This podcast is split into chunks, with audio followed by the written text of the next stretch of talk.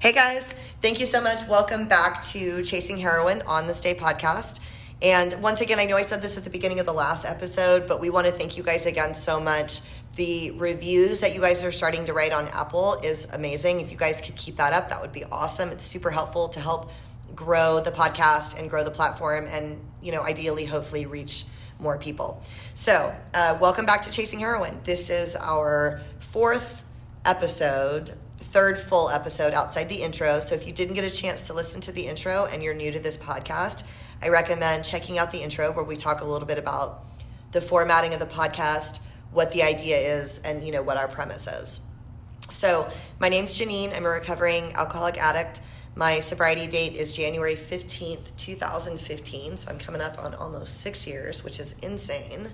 And uh, this is my co host, Kim. Hi, everybody. This is Kim. Thank you so much for your reviews and sharing it and going back and listening to the other episodes.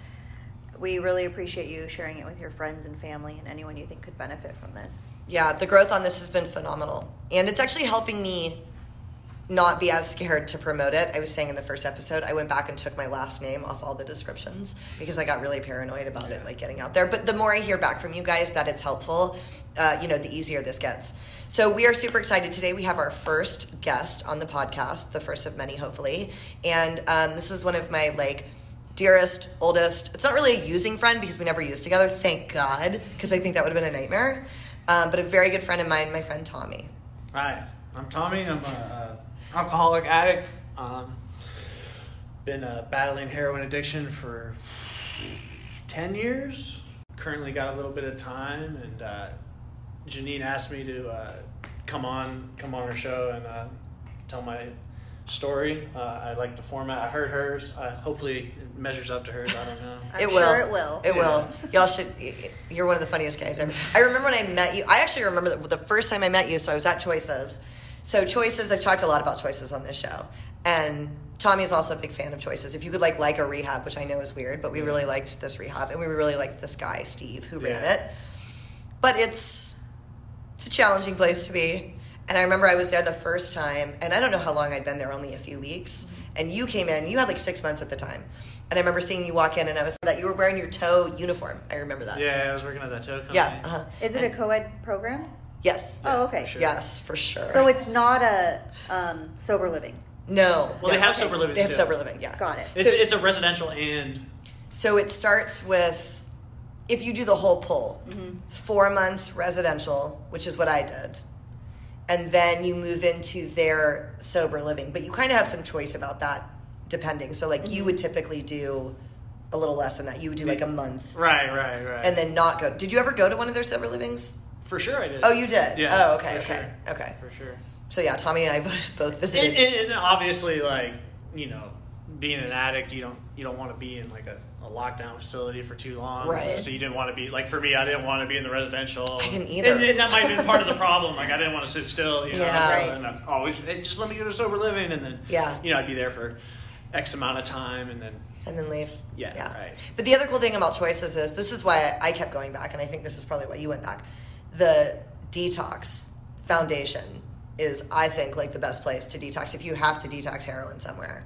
They have this fish tank that plays all the time, so the water is like really calming. I thought. Yeah. And it's super relaxed. There's no rules at Foundation, and they have lots of cereal that you can eat at any time. and Do you so love cereal? I don't know if I knew that. I do love cereal, but I think every we all love cereal when we're kicking Yeah. dope too. Oh, right? really? it's prob- one of the easier things. It's one of the easier things Okay, to eat when you're for kicking to heroin. Uh huh. Yeah, sugar cereal. And with milk, or you're just eating With it dry? milk. I would eat it with milk. And, Steve, and, and the guy that ran it, Steve, was always like The guy's super awesome. welcoming back. Yeah, Yes. like Steve.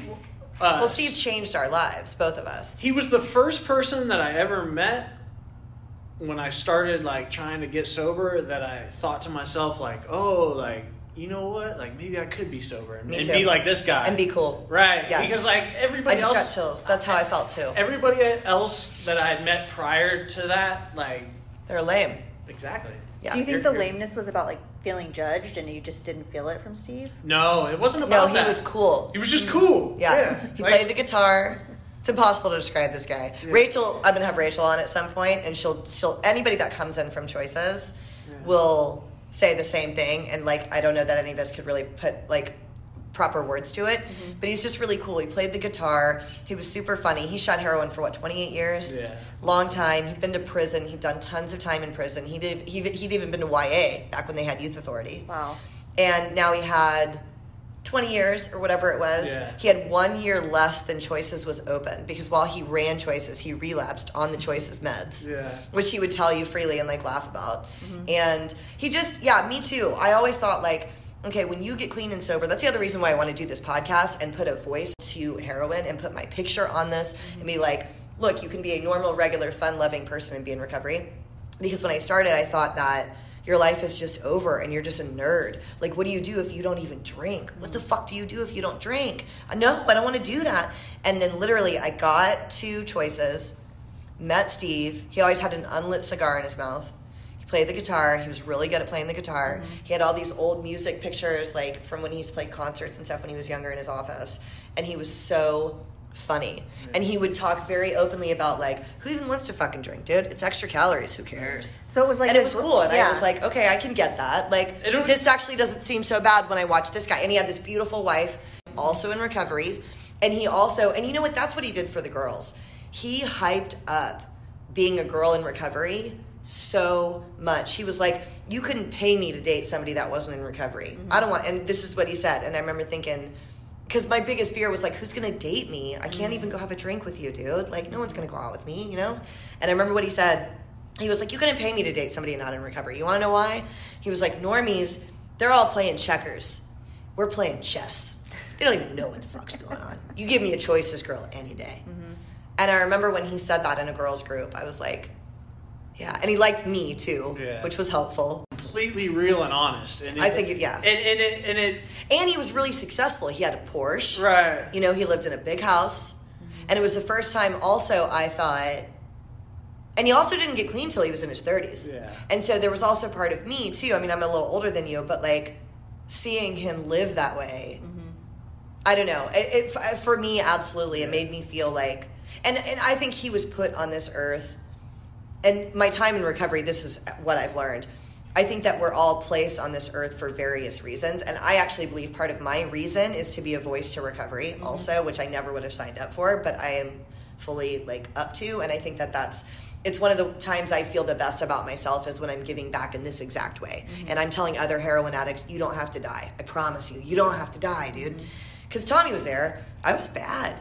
We were considered, me and Tommy and our other friend, I mean, we were considered like, of the guys that Steve had seen, probably not going to make it. You know what I mean? Like, we were the worst. Yeah. So you know? when you came in, or when Tommy came in and you were there, do you remember how much did you have clean time at that point? I had like three, uh, actually, I technically had no time. Okay. Because the first time I was at Choices, I had smuggled in Suboxone. Oh, okay. and I was doing Suboxone the entire time, which no one knew Right. until the end.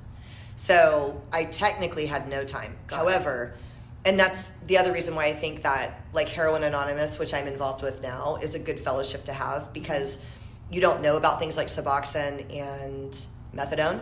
And I think it's really important to talk about harm reduction and what that means. So I had gone to a really upscale facility for a detox and they prescribed me Suboxone because at upscale facilities, they give you Suboxone like you can be on it forever. Mm-hmm. And at Choices, they don't. They do a, a very clear five day taper. And the reality is, you shouldn't. I don't think you should be. This is a personal opinion. Mm-hmm. You have to kick Suboxone if you get off of it. Okay. It's harm reduction, mm-hmm. you know, and you get really strung out on it, which I was, and I didn't know that. So I was on Suboxone. They let me into Choices. I did know that I wasn't supposed to be on Suboxone in our in my intake. They were like, "What medication are you on?" And I said, "Oh, this." And I told him Suboxone. It was Kim. Mm-hmm. And I remember Kim started laughing, and he was like, "You can't take that here." And I thought, and I actually left because I didn't want to be somewhere and not be on Suboxone. So I left, mm-hmm. and we went and looked at some other places, and they all said you couldn't be on Suboxone. But Choices was obviously the coolest of the ones that I was going and looking at with my mom overnight. And so I was like, okay, well, I'm going to go back to the first place, and I'll get off the subs. So I went back to Choices, smuggled my Suboxone in, and continued to take it a tiny, tiny little amount, which is a whole other nightmare. I had to run over to the CVS pharmacy during store run, go over there and fill it when Lewis wasn't watching, you know, or whoever was taking us over there. And um, I eventually got kicked out for it because they started figuring out that I was on something. Mm-hmm. And so the first week that I was in sober living, they added Suboxone to the test. Does Suboxone get you high? No. Okay. Well, it does if you are if you are clean. Like if I took a Suboxone right now, or if Tommy took a Suboxone right now, Mm-hmm. I would get loaded. Okay. But at the time, if you're on a maintenance routine of it, it does not get you high. So I was never high. And I was taking, t- and I'm not even trying to, to justify it. This is legit. I was never high. I took, what are they, eight milligrams? And I would break it into eight pieces. So I was taking one milligram a day. It's and you're usually prescribed, yes. Okay. And you're usually prescribed. They were also giving it to me though as like an antidepressant effect, is what the psychiatrist at the nice rehab had told me. Mm-hmm. He was like, "Well, there's a there's a sense of well being attached to this, Mm. and with heroin addicts, we want to keep you feeling good so that you don't relapse." And I took this guy at his word, and I thought, "Oh, okay, so this means I'm clean."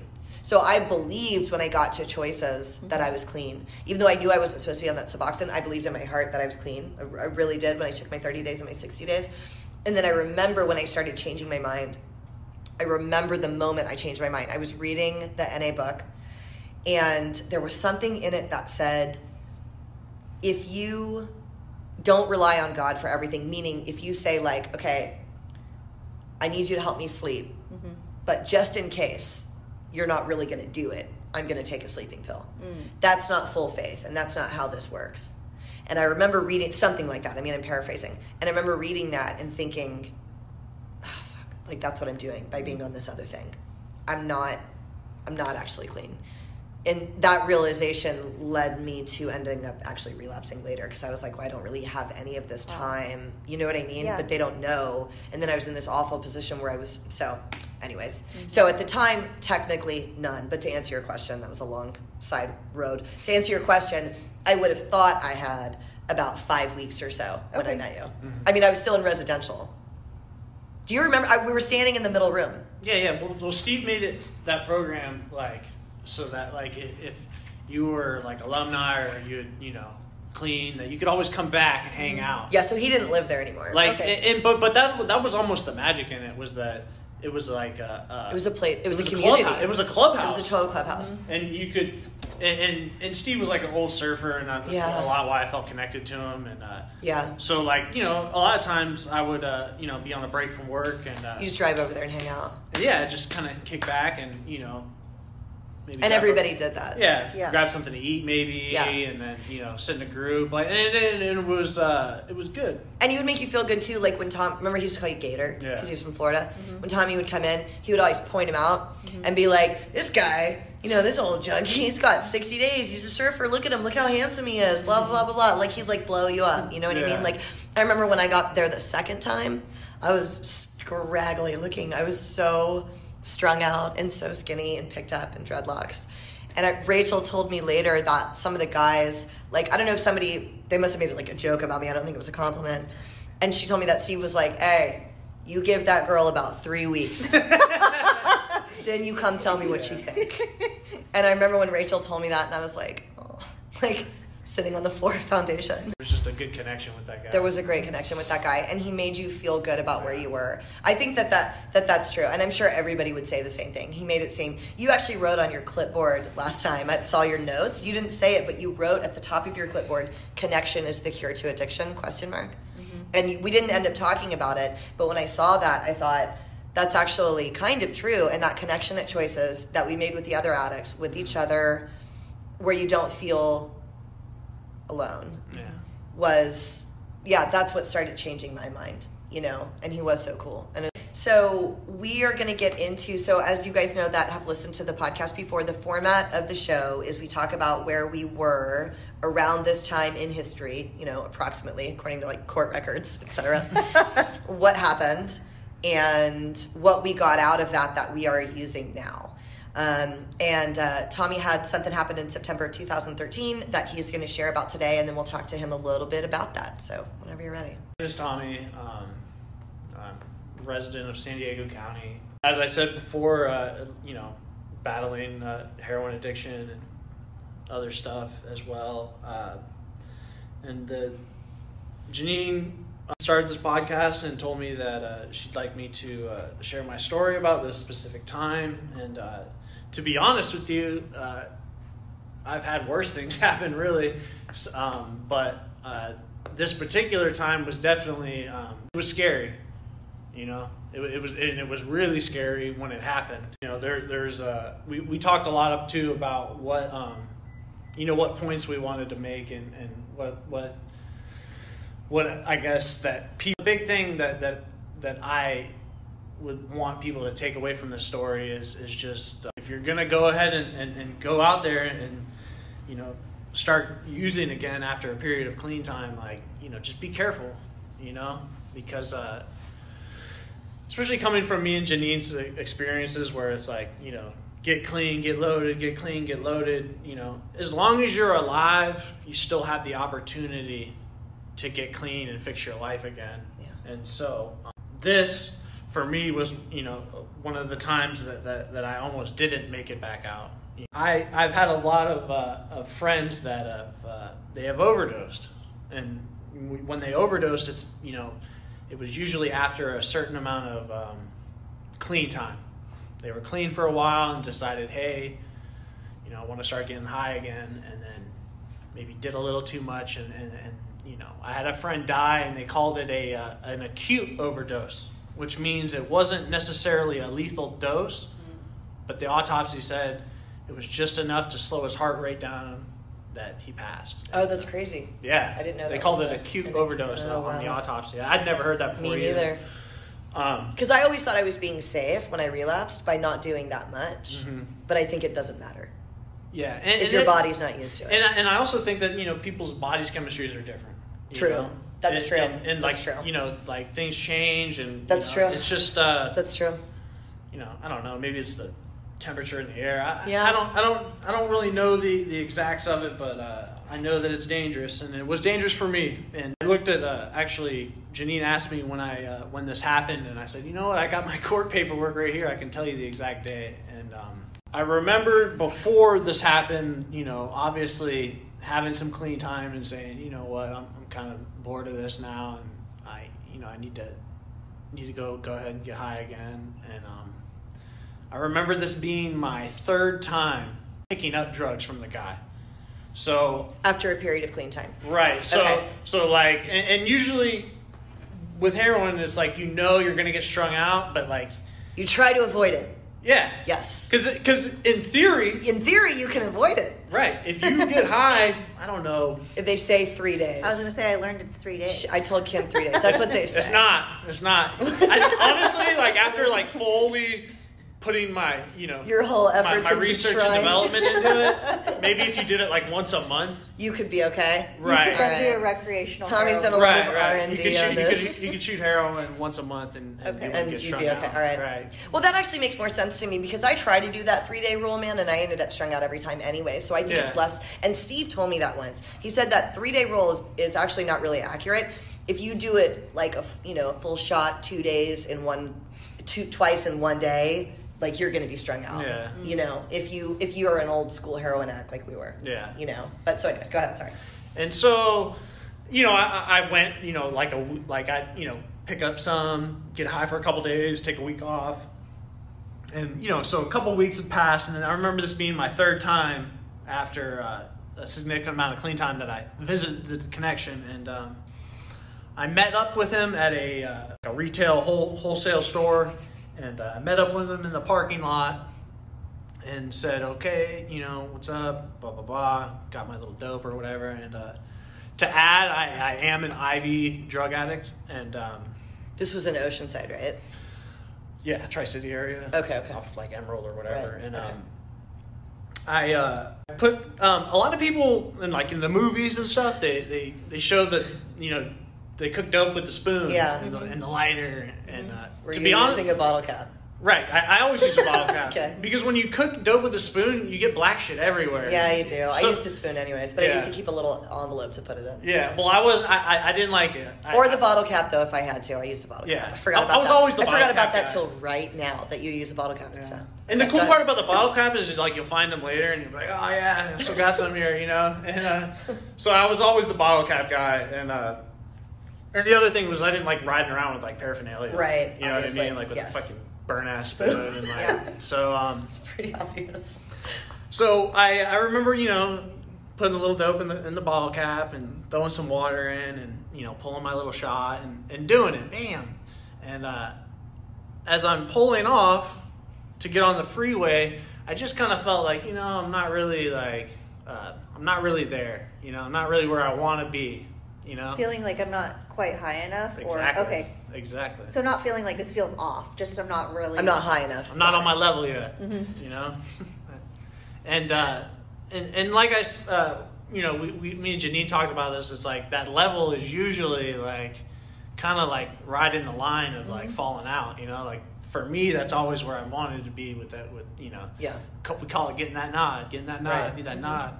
And um, and as I'm driving off, you know, this uh, this piece of heroin is dissolving in the cap with water still in it. Right. I've, I still got water in it, you know, because I was in a rush and I just Right. splashed it in there and pulled some out and did it. And so there's still some, you know, circulating in there.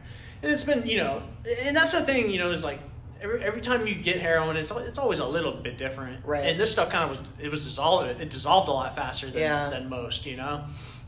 And it was actually a lot stronger Yeah. than most. And uh, you know, right before I got on the freeway, I decided like, hey, I'm gonna pull off to the Shell gas station, and uh, you know, I'm gonna do one more. And so I uh, pulled in the, the the pump and uh, you know stuck the syringe back in. The cotton's still in there, and, and I pull it out. And I remember looking at it and going, "Wow, that's a lot. Yeah. Fuck it, I'll be all right." I, I remember it. I, Yeah. I remember looking at it going, "That's really dark, and that's a yeah. lot." Yeah. but you know what? This will definitely get me there. Right. And whatever. And, and, and there, I got on the freeway. And uh, so after, you know, obviously I, I did the shot at the gas station, did the one at the, at the parking lot before that, get on the freeway. And, uh, and I remember this clearly. I'm headed back to my house westbound towards the coast. And I remember being on the freeway and looking at that. Remember how there was that Indian store? Yes. right there, and yes. they, they sell like beads, Beads and, and stuff. stuff. And uh, I had been in there once, but I remember, you know, thinking like, that place looks pretty cool. I, I need to go, you know, or, or that place was pretty cool. I need to go back in there and check that stuff out. And that was my last Oh my gosh. thing I remember. And you know, lights out Oh, you're on the freeway. on the freeway. I'm driving on the freeway, and um, lights out. Whoosh. And uh, I come to. It took a second, but I remember looking. I was, I'm in the back of the ambulance, and I remember kind of trying to get up, and they're like, "Hey, calm down, calm down."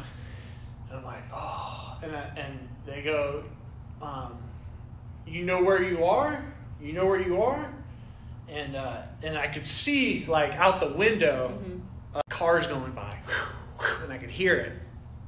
And uh, initially, initially, I thought that my roommate had called the paramedics and Okay. called the cops, and I was pissed. and I go, man, why do you call the cops on me? Because I thought I was at home. Yeah. I thought they were. I thought they were At your you know, house.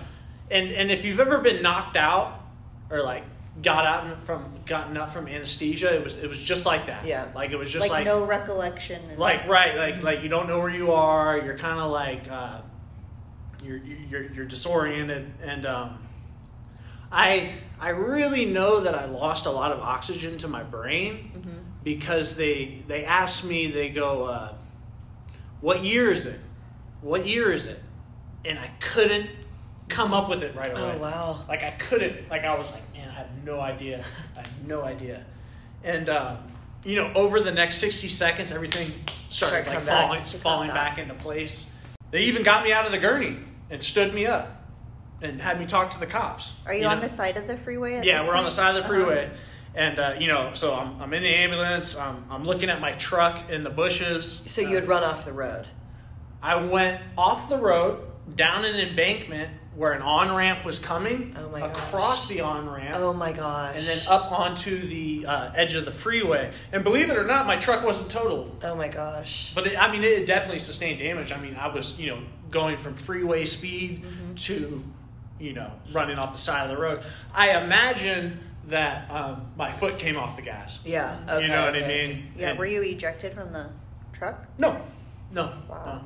I mean, I'm sure I bounced around a little bit. Mm-hmm. So, you know, I saw my truck, and, and, and all I could think of was, man, I am fucked. Yeah. This is all bad, you know? Yeah. And, um, you know, they, uh, a lot of times, like, I was under the uh, impression that when you overdose, Mm-hmm. there's like medical treatment that you receive after, Mm. but there really isn't. Yeah. Like, if, if they revive you from an overdose, You're just done. that's it.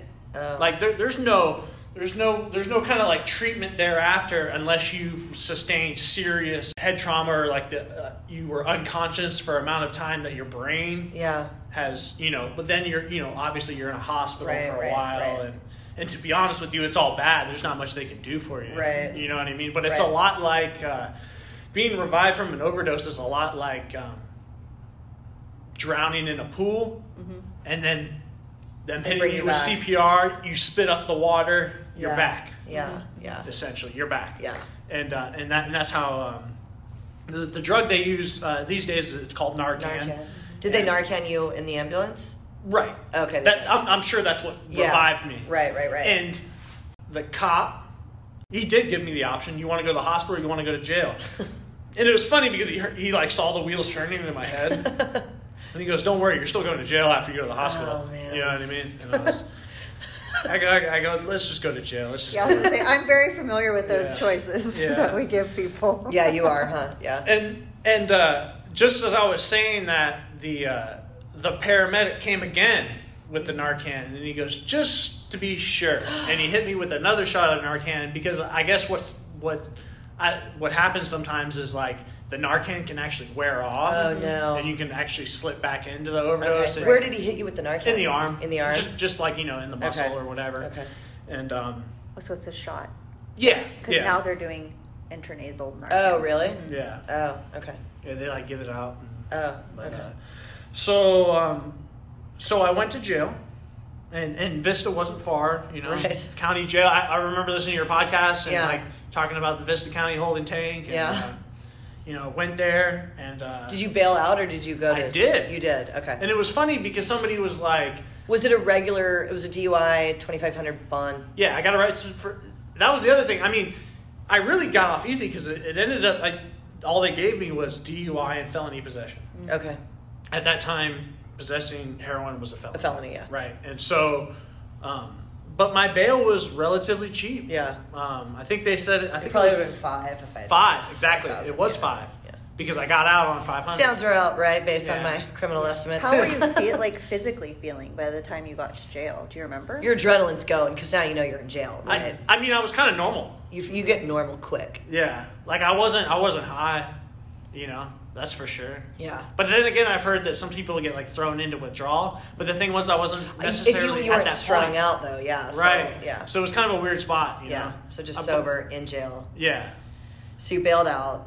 Well, I I didn't really think I could be. I wasn't even going to. Like I'm like, oh, this is all bad, you know. Yeah. And some you know uh, some guy in the holding tank was like, oh, you got a job? And I'm like, yeah, I got a job. and he's like, yeah, yeah, dude, just call these people. Like, Yeah. if you got like a hundred bucks, they'll like you just give it to them and tell them you have a job and blah blah Yeah, blah. totally. And I'm like, really? And he's like, yeah, yeah. so I'm like, cool. You know, I get on the phone and uh, and like you know. I almost felt guilty about it. Yeah. Like I felt like maybe I should be in jail for a while. Yeah. But it's like you know, all right, let me try to get out. Right. And uh, you know, I called the guy and, and, and he came right through and um, I would and that was the like the weird part was that like I that happened and a couple hours later, you know, I'm back at home.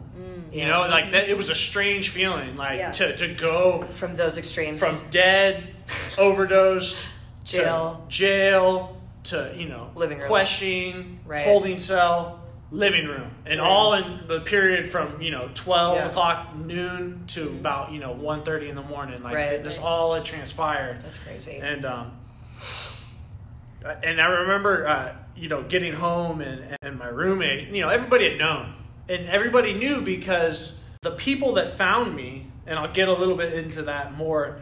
The uh, they had picked up my cell phone. This is before like I had like a flip phone. It was like before Yeah. like everybody had like the locks on their phone. Right, right, right. And I think they just hit a random number in my phone Uh-huh. and they called uh, this girl that I was kind of seeing at the time. It wasn't anything serious. Yeah.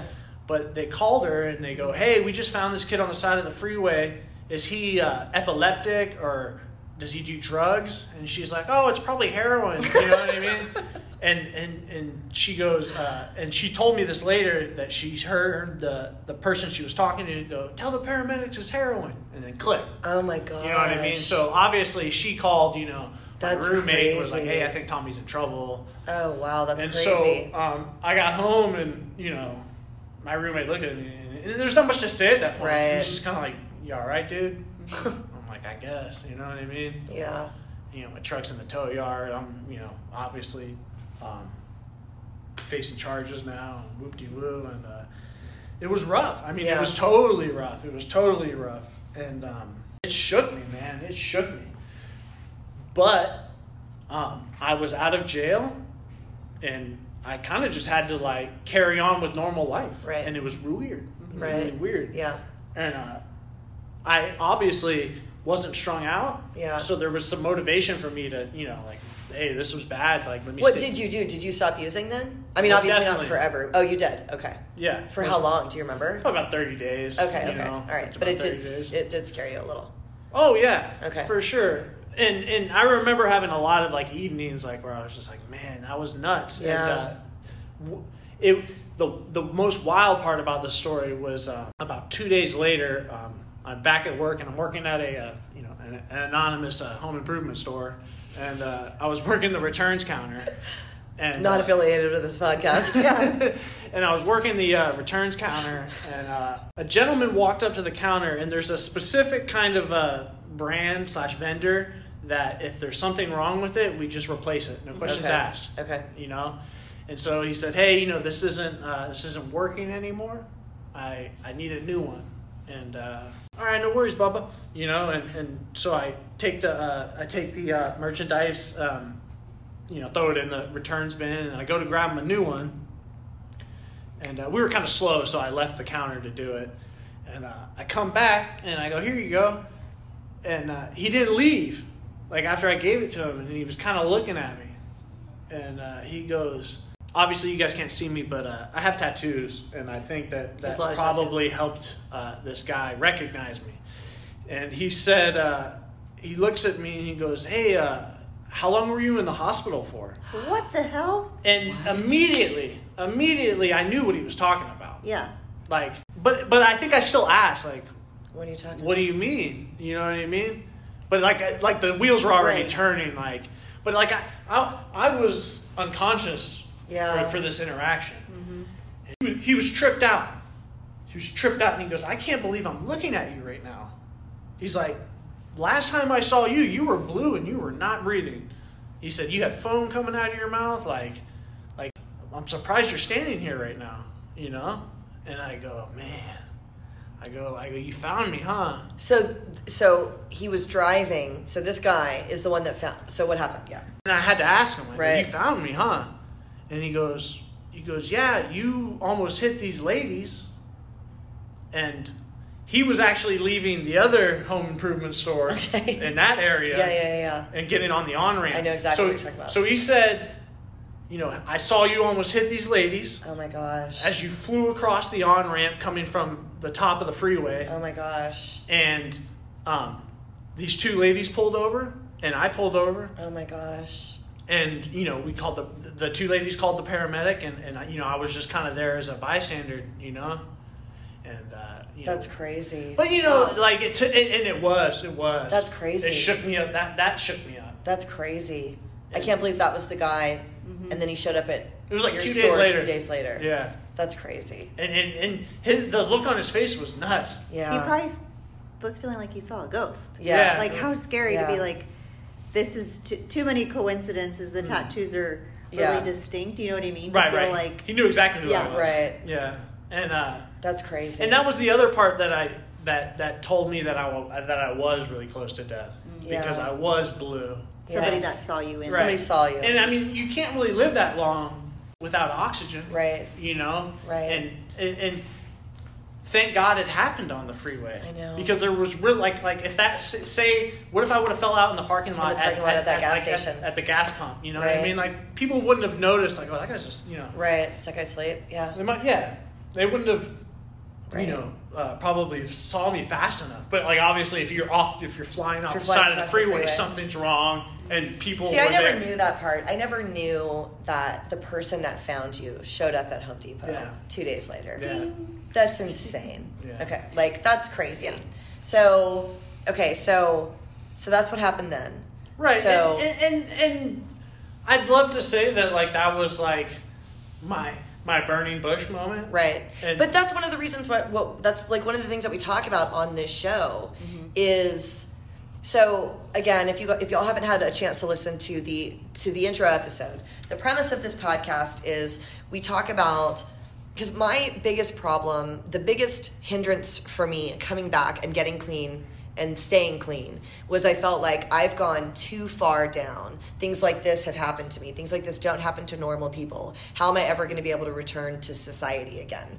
And so the reason I'm on here and I've got people like my friend Tommy on here is to show that, you know, these kinds of things can happen and you can come back from them even if it's not right away even if they happen more than once like kim was talking about in episode two i think pre-contemplation contemplation and action so in, in the 12-step community what is encouraged and i do agree with this and i'm sure that you do too is a sobriety slash clean date that you hold on that you hold on to and that's it and it's not like you build up time over the course of a year i mean it's continuous clean sobriety time and i do think that that's important however every time something like this happens, you are picking up information over time.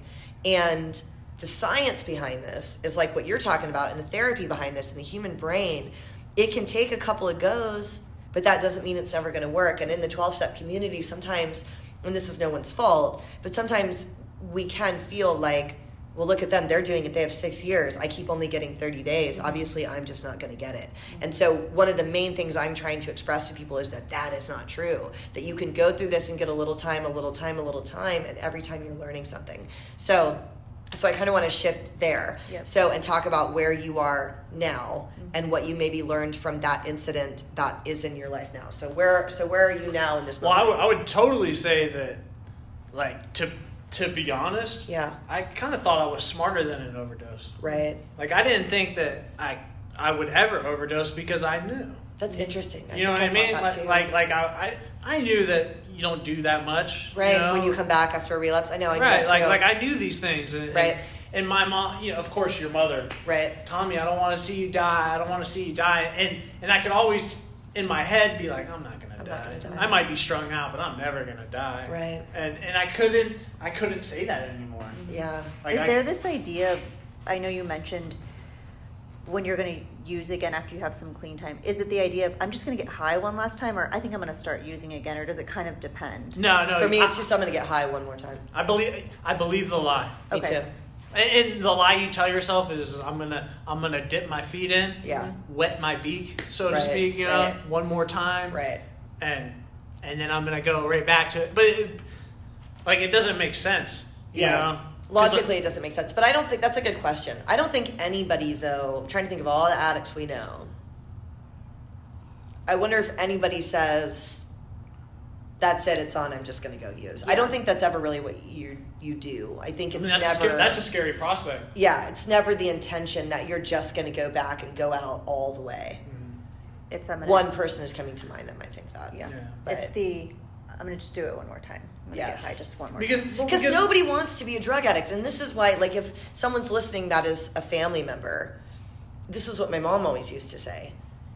No one wants to be a drug addict. Nobody wants to be living this way. You might be really angry with the addict in your life mm-hmm. but the addict in your life is is in my opinion i mean that's who's suffering. You know you don't want to be a loser. You didn't want to be a loser mm-hmm. you know mm-hmm. It's so it's never that you're going out and thinking like yeah i'm going to return to that you know um, but okay so let's talk about where you are now in your life I mean, now, now, like today Well, like so you I went s- surfing this morning which is awesome Yeah. Like I said, like uh, I didn't get clean after that. Right. You know, and worse things happened after that. Right. A lot worse. We'll know have you what I back in? January. Yeah, and and and um, but collectively, like when these things happened, it it's definitely stuff I look back on and say, you know, I don't want to be there again. Right. You know, and uh, a lot of it is, uh, you know, the day to day struggle that I don't want anymore. Right. You know, the the waking up in the morning and having to go chase something. Yeah. It's like it, it's like an extra chore. It's totally an extra chore. It's a job. On the flip side, it's like Christmas Day every morning. Yeah, you know, and, and, yeah. and that's what that that's the, that's that double duality of it is is you know Yeah. you, it's so gratifying to to chase that every morning, but it's so gratifying to not have to chase Right. it. And and and where I'm at today is is uh, I I have it I have a busy life Yeah. and, and I do things. Yeah. You know, I, I uh, my first sponsor always told me, you know, like if you're not having fun, you know, what are you doing? Right. You know, and, and I try to, and, and no, life's not fun all the time, but it but it but it's it's uh, it's fulfilling, and I and I keep, keep busy. I stay in contact with people. That's that's you know we talked uh, we talked earlier about about Steve you Yeah. know and it's not just a, like for me I I always I'm a, I'm a member of Alcoholics Anonymous you know what I mean and I love you know I love the 12 steps and and, and I'm part of that um, but the other part of me likes to pick it apart you know Right, I know, and, I think and, probably all and there's one thing though that I can't deny is true Right. and that the 12 step program totally says is the bread and butter of our program and it's it's the connection between Yes. you know one alcoholic and an addict To another. Yeah. to another alcoholic and. Like Yeah. that that is that is where we recover Yes. you know that's like that's when when i'm not when i'm not with my people and i'm not talking about what's going on in my life with my people i i don't necessarily feel good Yeah. and um, I'm lucky enough to have a lot of friends that are, uh, you know, recovering alcoholics and Yeah. addicts. Pretty much all of them. Yeah. Pretty much all of them. And, Yeah. uh, you know, uh, me and Janine, we, we don't talk a lot, Yeah. but but we do at the same time. Yeah, because we stay in the same contact. time. You know, and Yeah. and it's like you know she she's uh she she's there, and then you know we're able to get together sometimes. Yeah. Go to a meeting. Sometimes Yeah. we'll hit that. Uh, that You gave me my meeting. year. You gave me my year. Right, and and and and it's it's it's the all that. So all of that for me was, you know, and, and it is today is is what makes my my life worth living. Um, the other thing I, I, I really enjoy today is is bettering myself as far as with work. Like Yeah. as a, as a, as I, I think it's a male thing. Like we, we love our work. I'm the same way though. Actually, Yeah. I Yeah. think that's what helped me this time was doing. We talked about this on the first episode. Establishing myself again because I think it, it, it's it's this idea of having purpose, and it gives me it gives us a purpose. You know, that's that's huge for me. Is getting back to work. That was big for me too. I didn't I didn't want to get clean and not be successful. Right. like that and and you know chasing that success again that duality It- Yeah. it's probably my biggest stressor Yeah. but it's also my biggest sense of accomplishment Yes. and, and Yeah, me too. and and then i think that, that being sober is, is is how we navigate that Yeah. Like how, how how do we go about having a healthy work balance and but still you know pushing ourselves Right. but not pushing ourselves to the point where you know shooting heroin becomes an option Right, again. yeah. and it, it, it's it, it's cool It- the other thing is obviously all the all the the the pluses of like you know uh, i have a car that's Right. nice Right. I have surfboards. I have my own place. Right. I, you know, I get to go travel, Right. and and the and the things, the things are great. The Yeah. things are great, and those. What what I really didn't like was the places I would end up Yeah, I know. Me too. from getting high, Yeah. and the places I would end up, there was always one thing in common: somebody was telling me what to do, Yeah. and I hated it. Yeah. I hated it. Yeah. and and not just what to do, but like when to sleep, when to eat, Right. and it's it's degrading. Right. you Yeah. know? like Yeah. oh, it's chore time. Yeah. Like, come on, bro, you know, or or hey, it's time to lock down, you know, Right, close yeah. your cell door. Yeah. Like, and uh, I, I have freedom today. Yeah. I have freedom.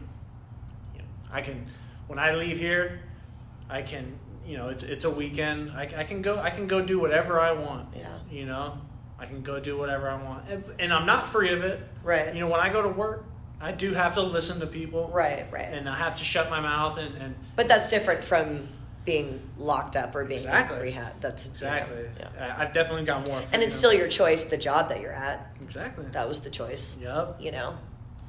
on on any set day, I you know, I, I can I can you know I can go where I want. You can go where you want. I yeah. can go where I want. You know what though? I feel the same way though about not being strung out too. That to me was the the most loss of freedom I've probably ever had in my life is being having to go get like you were saying like I need t- at least twenty dollars a day just to be able to breathe. You know, just to be able to take one step. Mm. I need at least twenty bucks, and that that to me was the worst part of being strung out. Was like, and I think I said this in one of the earlier episodes my mom would like want to go to the beach and stuff and now going to the beach reminds me of this because i would want to go but i can't go because after an hour i have to get well. So i can't go. I can't go get in the water with you. I can't go have fun with you in the water. I can't do mm-hmm. that because i'm fucking strung out. Mm-hmm. And now when i go to get in the ocean sometimes and i'm floating there i think like still six years later i'm like i don't have to go get well. I Yeah. have to stay here. Do you still think that sometimes? Most definitely.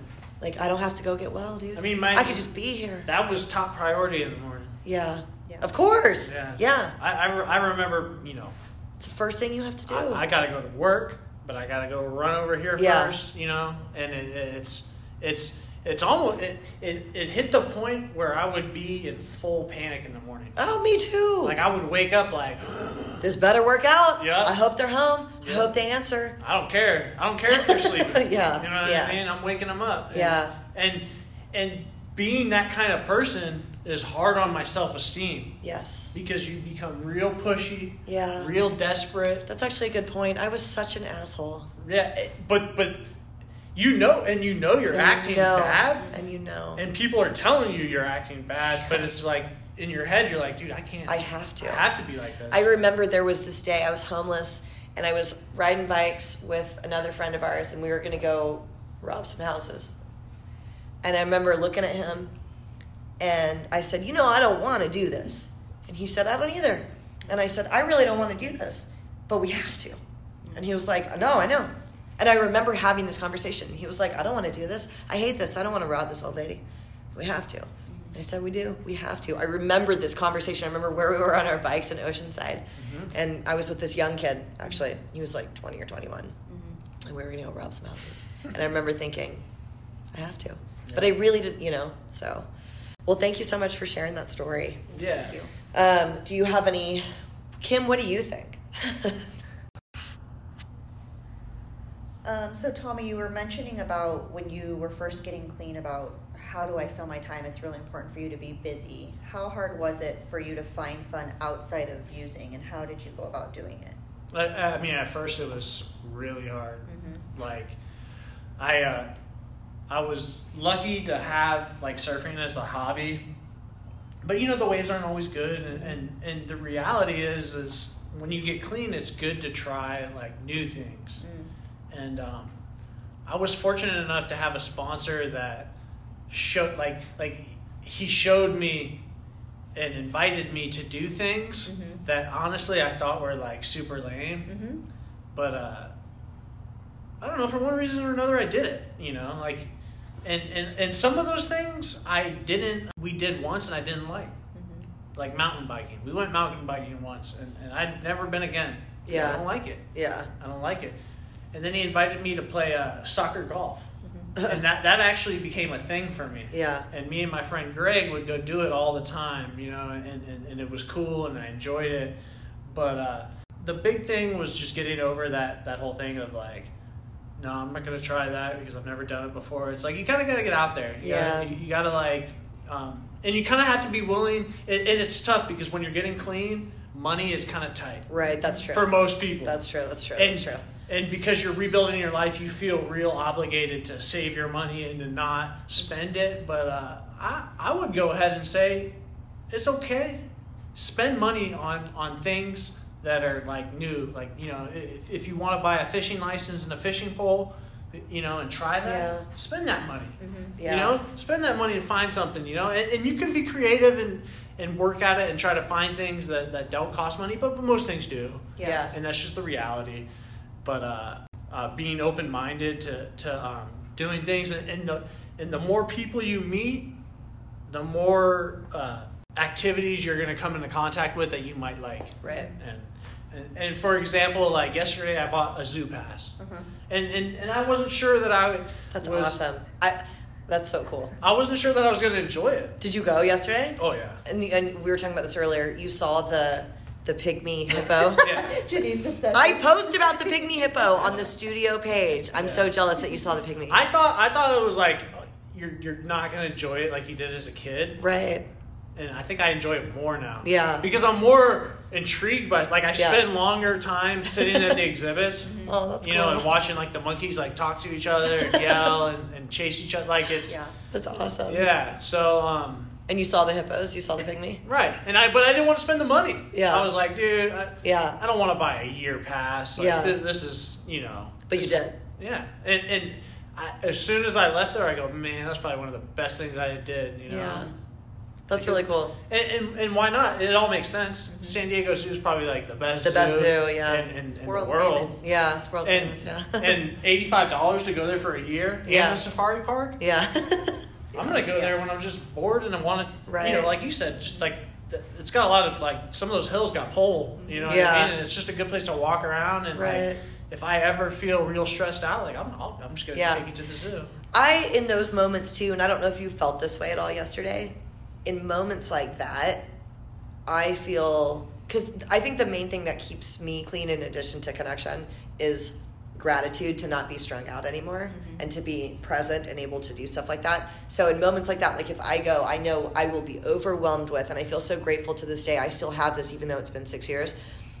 I will feel so grateful that I had the money to be there, that I'm there, not strung out, and can enjoy something so pure mm-hmm. as baby animals. Mm-hmm. Like, did that hit you yesterday at all? Did you think I'm so glad I'm not using? Did Oh, it yeah. cross your mind? Okay, Because the only because it crosses my mind all the time. The only reason I'm so would, glad I'm not. Using The only using. reason I would go somewhere like that is if somebody said like, you know, hey, I'll pay for your ticket and, and I got dope. And I'd be Right, Like, yeah. well, then for sure I'll go. You know what I mean? But like that's the problem with heroin is, is is it just it just turns off your emotion. Yeah. You know, it's it's a painkiller, but it's also an emotion killer. yeah, So like all those it's a joy killer. yeah. You know. And all those things that you need to like all those emotions and stuff, it's what fuels you and it's what, what you know, causes like like everything life. works Well, that's for, life. right, and it works for a reason. And Right. it's it's meant to be like that. But when I when I uh, when I use heroin, it turns off those thousand Right. monkeys, thousand typewriters. You Yeah. know what I mean? Like that whole ch- Yeah. all that chatter in my head, it just turns off, and I become really, you know, one one focus, one thing, you know, and, Yeah. and I don't have to worry about anything because it's like I've turned it off, and um, you know, the the ability to, to go do things now and, and, and enjoy myself, it it kind of brings me back from that spot. Yeah, yeah, Yeah, because it's like you said, it, it shuts off, I think, what a lot of people are probably trying to shut off the pain, the trauma, whatever they have from their past, but it's also shutting off the joy, the desire to do anything the desire to do anything. Yeah, Um, but yeah, that's interesting. A lot of the young people I worked with initially are like, that would be so lame. What will I do if I don't use on the weekends? I don't. I, I really have no idea what I would do. And Right. to say something like, "Did you know there's a new pygmy? They would be like, "That's so lame." yeah, But it's like when you're there and you're clean, you go, "Actually, this is bringing me Yeah. a lot of joy." yeah, yeah. But it doesn't happen. But that's the beautiful side to recovery, and that's the whole reason why I'm doing this Mhm. because that pygmy was cute before, but before I did heroin, I didn't have the same joy for it because that's all, that's also actually that's my whole thing, and I don't know if you feel this way. I'm actually really glad I ended up a heroin addict because, and you and I are kind of similar in our upbringing, upbringings and where we're from, actually like oddly similar. I was a little bit not necessarily spoiled, but I was very big on what I didn't have and what I wanted to have materialistically when I was older. I thought that I would just have the same life that we had growing up very easily. and that didn't end up happening. And when I got on heroin and came back, the joy that I had for stuff I already had, I finally got. You know, my life was already good. That hippo was cute in 1999 also. But I could have gone there pre heroin and been like, "Ugh," you know, like thinking about all the other things I could be doing as a non addict at the time. Mm. Now, when I go back, I have a different level of appreciation for life because I almost lost everything. I don't know if you feel that way at all. Yeah, Maybe. well, it, it, I mean, it's it's opened up my creative side. Yeah, I, I want to ask questions about what I'm looking at. I want to find out more, you know. And um, I I hate saying it, but it kind of gets me in touch with my inner child yeah, because like when I was a kid, like like I've always felt felt like you know I'm pretty sharp and smart and you know, but I was always interested in things. yeah, And I was always like like I had questions and a lot of them about how things work Yeah. and how things and you know I get to um, I get to be that person again. You Yeah. know? And I get to learn about a lot of things and and and it, it, it's great. Mhm. Yeah. It's really great. yeah, Well, like you said, the interest was also probably shut shut off when you were using, right? It Mhm. was Oh, yeah. your sole focus. You weren't like, I wonder how that works anymore. Yeah. It was just like I have this one goal every morning when I wake up, and you talked about the physical freedom you have. You know, when you're in jail or prison, and they're telling you what to do and when to eat and what to eat and when to clean. The physical freedom of being able to wake up and do what you want. What has the emotional freedom been like for you? Now, the emotional freedom, like that, that's something I got to keep it honest with you. Is like that's like slow to come. For sure. Like like I I definitely um, I would say I struggle today with it. You know, Mhm. like I'm not I'm not completely uh, correct when it comes to my emotions. I get I get angry a lot. Um, sure. I, uh, I I have an ego. Mm-hmm. My, my like I really want to tell you that I'm right and um, you know I've, I, I struggle at work with it sometimes I, I've lost a job recently because I wanted to tell somebody like hey um, no you're wrong you know and it's like the higher authority they got the more I want to you know Mhm. tell them that they're wrong and and it, it's been it's been a challenge but just based on like that event that I'm telling you about like I've already learned something Mm-hmm. that like you don't have to always be right and uh, emotional emotional freedom um, i think there's there's a lot of work left to be done there Mm-hmm. and and, and of course there's a lot of work or, or i wouldn't you know it wouldn't have been so hard to get clean Right. you know i use for a reason you know i got high for a reason and it's because my thinkers is off and it's not off just about drugs and alcohol but it's off about a whole bunch of stuff right. and it's easy to make that connection like hey i'm not thinking right when it comes to drugs and alcohol but it may not be- be as easy to make that connection as like hey you're not thinking right in regards to your work ethic or how you talk to people you know it it's a lot easier to say well i just have a problem with drugs and alcohol and leave it at that but that's not the case you know But that's a cool thing I think about the 12 steps too, is that over time you start to apply that everywhere. right You know? right. And, and for me that's emotional freedom Mm-hmm. is is being able to like see where you've been twisted about things Mm-hmm. And then move forward from there and not let those things get in the way of Yeah. like your future That's true. I like that. because you stop growing people people say that a lot about like people that when you stop uh, growing emotionally at the age you started getting high Right. so you know i started getting high at like 13 Mhm. so that means like i'm a 13 year old kid not and that's not necessarily true you know what i mean because like you still go through stuff and you still do mature but uh sometimes on those uh, small emotional levels Mm-hmm. it is like very true you know Right. like your girlfriend breaks up with you and you act like a weenie about it you know what i mean and and that was stuff that like um i i definitely uh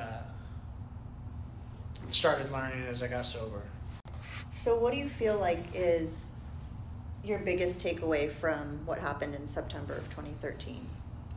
Uh, I mean, you know, there was definitely so many people reached out to me after that happened, and it and it really reminded me that like, hey, you're cared about, and uh, like that was uh, that was helpful, that was helpful.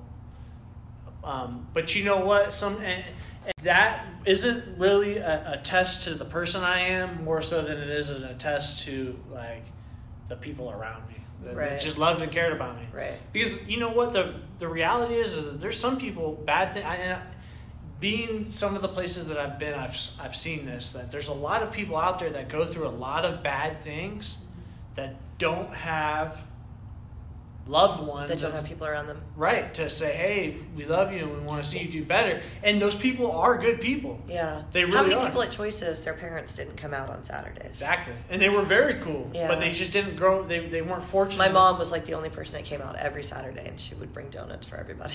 Right. Your parents lived out of town, or they would have been there. Right. But you know, how many of them just you know didn't have people come around? Right, and, and so that, that being said, you- um, the other part of it was based on that and all the other things that I've been through. Like, I've, I've really, I personally believe that there's like a divinity about it, like a divine purpose for me to be alive Absolutely. and to continue to like stay sober. And uh, it's funny. I used to. Uh, I I would say I've bounced a lot of checks with God, and what I mean by that is there's been a lot of times where I they what do they call it like you know prayers in the foxhole like Yes. hey if you get me out of this dude Yeah. I'll, I'll, I'll fly straight I promise and uh, it got to a point where I stopped saying the prayers yeah. because I felt so bad Yeah. but there were so many times where I would say, like, God, if you get me out of this, dude, I'm gonna be, I'm gonna be good, and I swear, like, I'm gonna, I'm gonna straighten my life out. Yeah. And when I say bouncing checks, because I would never, Yeah. I would never pay my debt, Yeah. because He would get me out. Yeah. It might have, might, it might not have been right away, Right.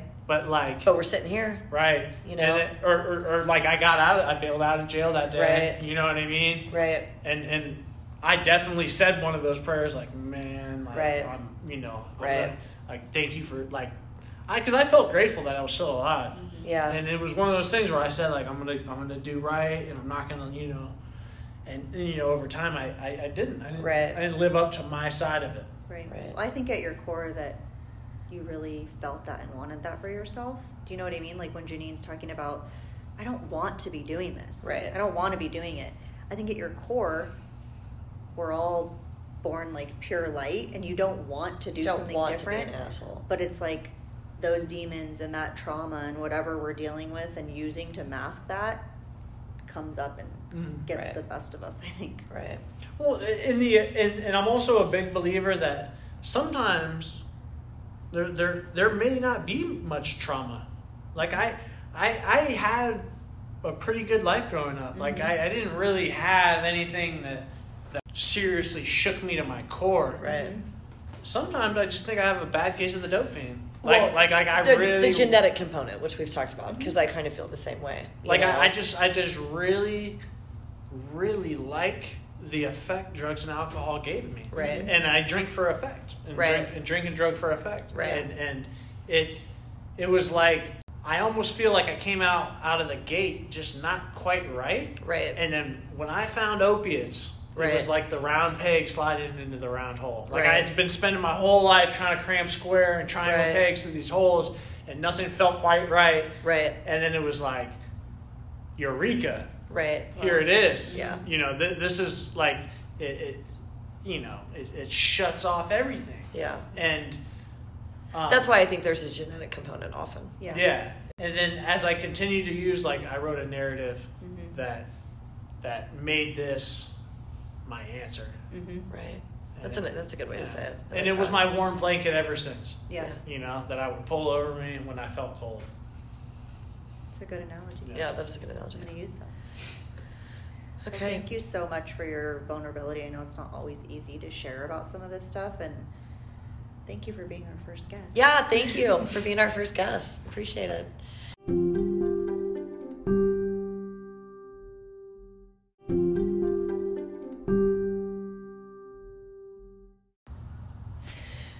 Okay, guys. So, yeah, again, thank you, Tommy, so much for coming out. It was good to see you again, too. We hadn't seen each other in a long time. And thank you guys. So, just to give sort of a summary wrap up of what we've been talking about again today, I always want to bring it back to recovery and this idea that you know, you can drive off the 78 because you died while you were driving, and somebody can be driving by that stops, saves your life, comes into your store t- two days later, like the actual guardian angel that was there shows up. And we can look back at all of this and see that there was a divine grace over all of this because I know when you're out there and you're in the trenches and you feel so alone, there cannot be a plan and there cannot be somebody paying attention. Otherwise, it wouldn't be this hard.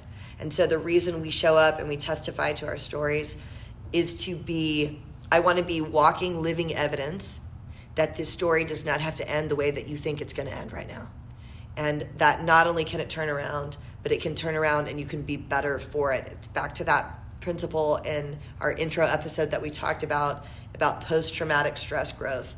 And you don't just bounce back but you can actually bounce forward. And the takeaways from this are can be things that are actually really positive.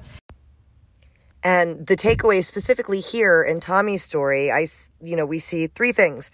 One a closer connection to his higher power, which he can still access now to this day, the clarity and sureness of that. Two, that people care about him and reached out. And that's obviously something he can still rely on today. And three, and this to me is the most important, that he's not above a drug overdose. And I personally used to feel that same way also. I thought, ah, I'm not going to overdose. I know how much to do. And and the other thing about that is, and, and this is key, and I want to highlight the way that he said this in the story was I looked at the rig and I knew it was too much. It was too dark. And I thought, that's a lot. And here's why I want to highlight that because what he could have said is, oh, I got some bad dope, whatever, it was a bad batch. But he took responsibility and thought, nope, that was too much. I did that. And I think that's important because, you know, you guys all know the saying, we all know the saying, with great power comes great responsibility. And I think the reverse of that is true also, though. With great responsibility comes great power, meaning when we take responsibility for these things, we take our power back. And for him to say, man, I knew that was too much and I did it anyways, two things accountability for what happened and also the knowledge moving forward that that was too much. And the fear of that helps keep him clean you know, to this day. And so those three things, and I ask you guys, especially if you're in early recovery, if there's something you're sitting on and you think, man, I can't believe I did that. It makes me cringe when I think about it. Can you reframe it and say, okay, fine, I did it? What, how can I look back and say, maybe I grew from that in these ways? And that's what I want to encourage all of you guys listening to do. Those of you listening that are you know in in recovery to listen to what we're talking about and look at your own experience and journey and, and see what can you pull from that and reframe some of your own experiences in in that light. So thank you guys so much for listening and joining us again today. Like i said in the beginning if you could please rate and review especially on itunes that's really helpful. If you know anyone that could benefit from listening to our podcast we would love for you to share it if you want to connect with us on Instagram, the Instagram for the show is Chasing Heroin. We're still building that. My personal Instagram is Shanine Coulter. And Kim's Instagram is KCAP524. Her Instagram is private, so if you go there, you won't be able to see, but you can send her a DM or send her a request and she'll see it. So if you guys have any questions or anything that you'd like us to address on the show, please let us know. And thank you guys again so much for being here. Thank you very much.